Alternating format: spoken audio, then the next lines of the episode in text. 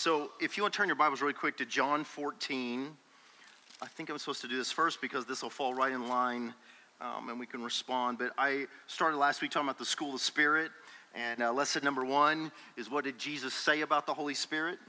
And uh, there are five main things in John 14, 15, and 16 that Jesus says about the Holy Spirit. And, um, and so we last week just thundered out a couple of things, but in this age between the ages, the believer's primary inheritance is the person of the Holy Spirit and the impetus and the leading. I mean, the, the, the, reward of you and I being saved is that we get the Holy Spirit. In fact, I said last week this the reason that Jesus came to save you was because you don't have the Holy Spirit.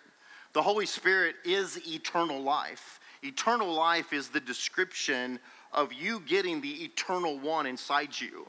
You and I were born dying. That's the deal. We were born dying. And it was primarily because we lacked the tree of life. We lost that through Grandpa Adam and Grandma Eve. But now, through the gospel, Jesus has come not just to get your sins forgiven, but to make a place for his uncreated life to get inside you. It's stunning, really, that you and I get the Holy Spirit. We take it so light. We get the third person of the Trinity inside us, and it is the primary gift of salvation. And it is the primary thing you need to lean into to learn. I said last week, and Connie Dutcher called me on this, eh, but I said, if you don't learn the relationship and life with the Holy Spirit, you just might not make it to the end. And she kicked a message to me, and, and I said, Yeah, I know it's an extreme thing. That's what we preachers do. We make extreme statements to make it. I, and she said, Do you mean salvation? I said, No, I don't mean salvation. I don't want to talk about that. What I mean is, though, your destiny, your call, you enduring through the, I mean, we got, the fall was just going to be interesting. The fall, things are kicking up again, and we need the leadership of the Holy Spirit to get through what we're about to go through. And then the book of Revelation is going to unpack on us, and we truly need him. You need him just to live the Christian life.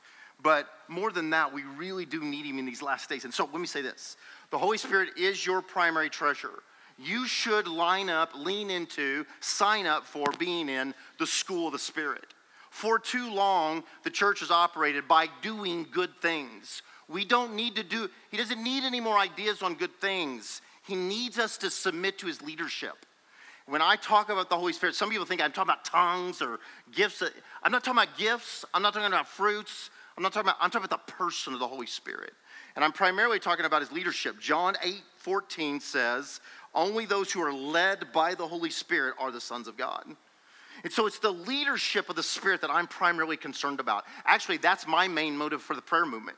It's my main prayer motive for, I mean, everything I'm doing at the larger church level is actually to get the body of Christ in a place where she can come under the government of the Holy Spirit.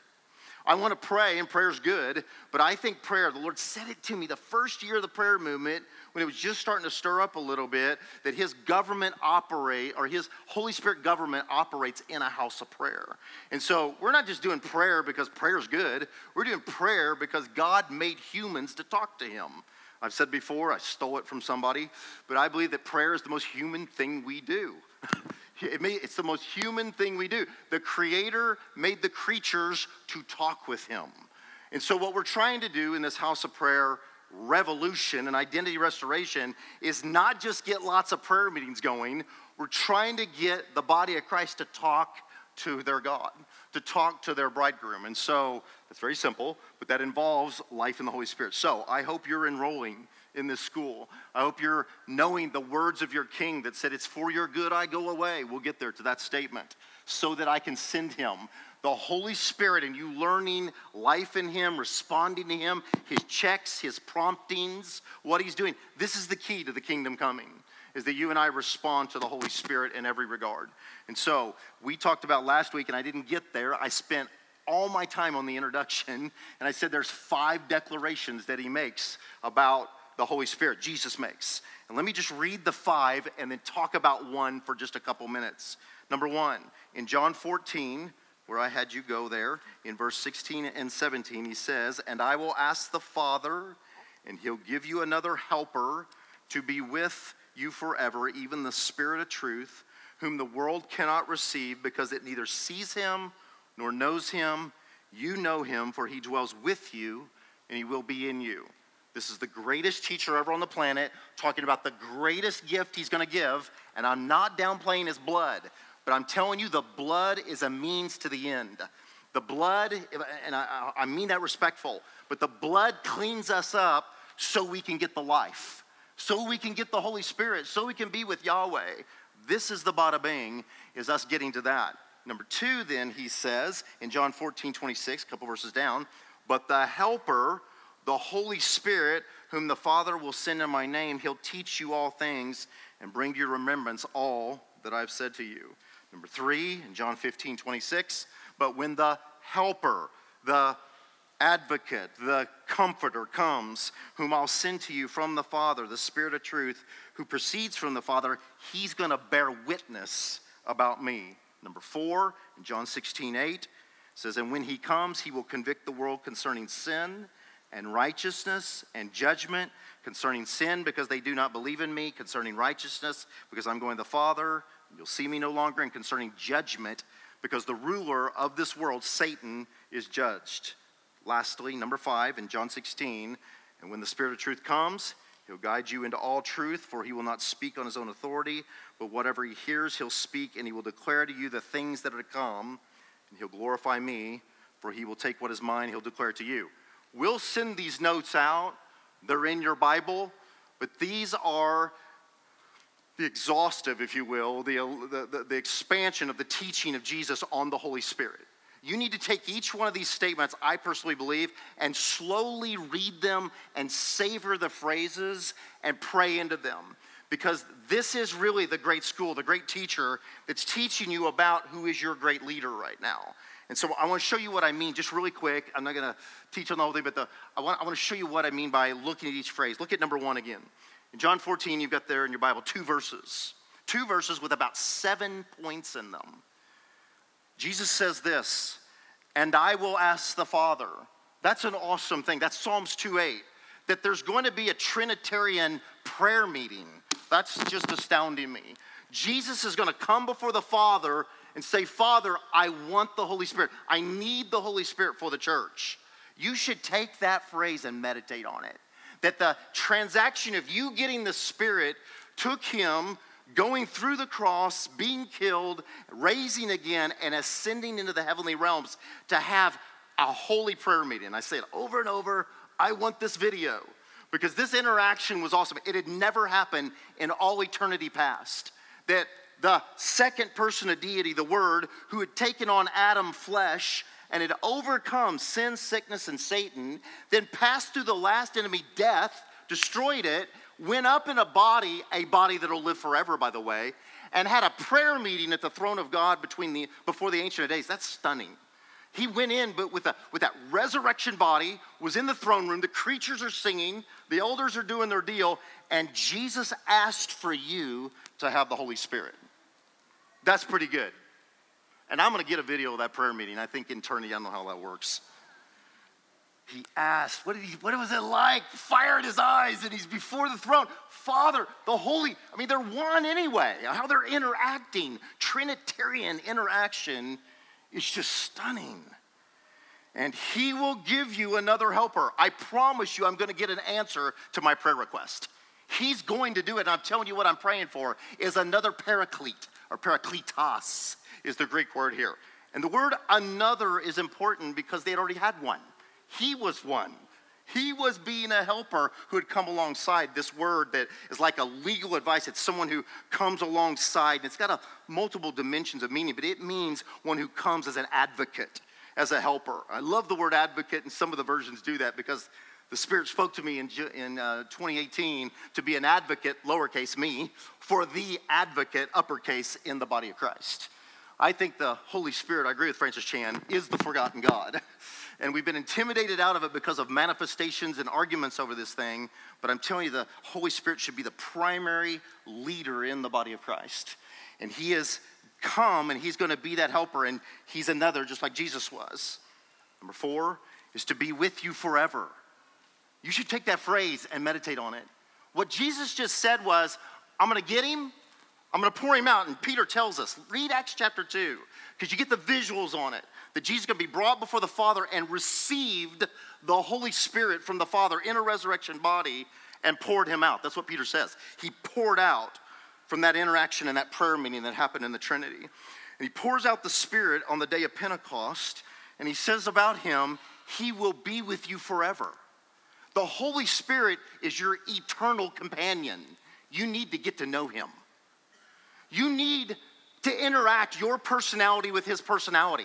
He has feelings, he has thoughts. He's constantly wanting to dialogue with you.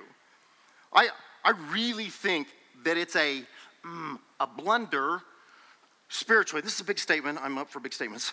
I think it's a bit of a blunder to, to evaluate where you are with the Holy Spirit by the manifestation of certain gifts. And I say that because of this. I've seen people manifest gifts who had massive breaches in character. Massive breaches in character. But they could, they could move and speak in tongues like crazy, but they couldn't. I'm not, listen, gifts of the Spirit are easy. The hard part is the lordship of the Holy Spirit. And I'm telling you, Second Corinthians 3:17, the Lord is the Spirit, and where the Spirit of the Lord is, there is your, your greatest freedom is experiencing the lordship of the Holy Spirit. So I'm asking how you're doing. I think dialogue with Him and responsive obedience to Him is how you ought to evaluate where you're at with Him. How is your conversation increasing with the Holy Spirit? This is the key to your prayer life. You don't have to come up with a bunch of stuff to say to God. You got to have dialogue and communion with the Holy Spirit. This is what will make your relationship life. So He's your companion forever, which is a glorious thing. Even the Spirit of truth, and that word truth there is reality in the Greek, actually. It's more than a set of information. He is reality. The Holy Spirit sets the reality wherever we are. And lastly, whom the world cannot receive, the whole world system can't receive the Holy Spirit. What's the world's response to the day of Pentecost? Remember? They're drunk. It's more than just funny, it's more than just an observation that there must have been some ecstatic behavior. What's happening is they can't perceive this is a work of God. The Pharisees couldn't perceive that Jesus was the work of God. So they couldn't see. The world can't see and perceive the work of the Spirit and definitely can't know Him. And here's the last stunning statement You know Him. I mean, these guys got to be sitting there going, What in the world? You know Him. The one I'm going to go get for you. You know him, for he has dwelt with you, and he will be, what's the rest of the verse? Be in you. He has dwelt with you. I've actually been a tabernacle of the Holy Spirit. I've been the prototype, the first fruits of a race that would walk by the power of the Spirit. You know that's what Jesus did, right? Jesus put on a body that could sin, could get sick, and you could kill it. And he never trespassed the Lord. He lived by the power of the Holy Spirit. I think every one of his miracles that were coming out from him were by the power of the Spirit, not his deity. And he was moving by that, and he's a prototype of how that can happen, and now how we can have that access with him. He says, You've known him because he's been with you. I'm here. I'm here. It's going to be my very spirit. And he will be, this is the stunning statement, in you. So you take that statement and go, Oh man, he's in me. What does that mean? How do I relate with that? How am I dialogue? How am I unpacking the glory of the Holy Spirit's personhood inside me? Not manifestations. That will take care of itself. I hang out with Amy and get to know Amy, babies show up. That's what happens. She, I just be with Amy. I was, Amy, are you in the room? I'm not, I know we get up here and we flirt with our wives sometimes, but she's not in the room. I was just, she was sitting across the room. I was like, oh my gosh, 32 years. I just, I'm so happy, so happy I'm sitting in this room with that redhead. I was just so happy. She's actually hugely interesting and hilarious how she looks at life and the angles and the nuances of Amy. I just like it a lot. And then I tend to want to hold her and snuggle and talk and out from us come homes and babies and ministries and but it all isn't because we just we did the relationship thing first. Does that make sense? I'm trying to make a point here and it's getting awkward, I know. I understand that, but I'm, it's worth it to me. You interact with the Holy Spirit, the gifts will take care of themselves. He tends to talk. He tends to manifest himself. Everybody's stressed about if they can do those things. Stop it. Get to know the person. And I tell you, Jesus has secured him for you. He has gone into the heavenly realms and got the God life, which is a God person, and put him inside you forever.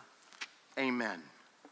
Father, thank you for the gift of the Holy Spirit, the person of the Holy Spirit.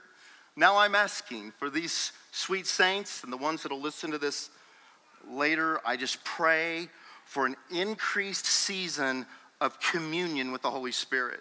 2 Corinthians 13, 14. May the love of God and the grace of the Lord Jesus and the koinonia of the Holy Spirit, the communion, be with you all. Lord, I pray that you would increase the dialogue of the body of Christ with you. Thank you, Holy Spirit, that you're here. Forgive us when we're looking up to heaven and shouting, try, trying to get you to hear us when you're here. So I pray your hearness would become, we become more aware of it in Jesus' name. And I pray that you would take us into the school of the Spirit that we might learn of you and be with you. In Jesus' name, amen and amen.